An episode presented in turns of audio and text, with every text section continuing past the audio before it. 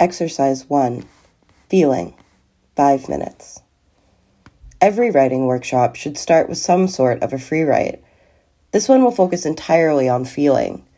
Get yourself into a comfortable or uncomfortable position.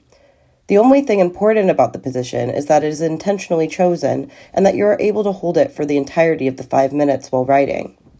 If you are able to write while standing on your head and wish to do so, I won't discourage you from trying, but I will suggest that it is important that you are positive you are capable of holding this position for the entirety of the five minutes.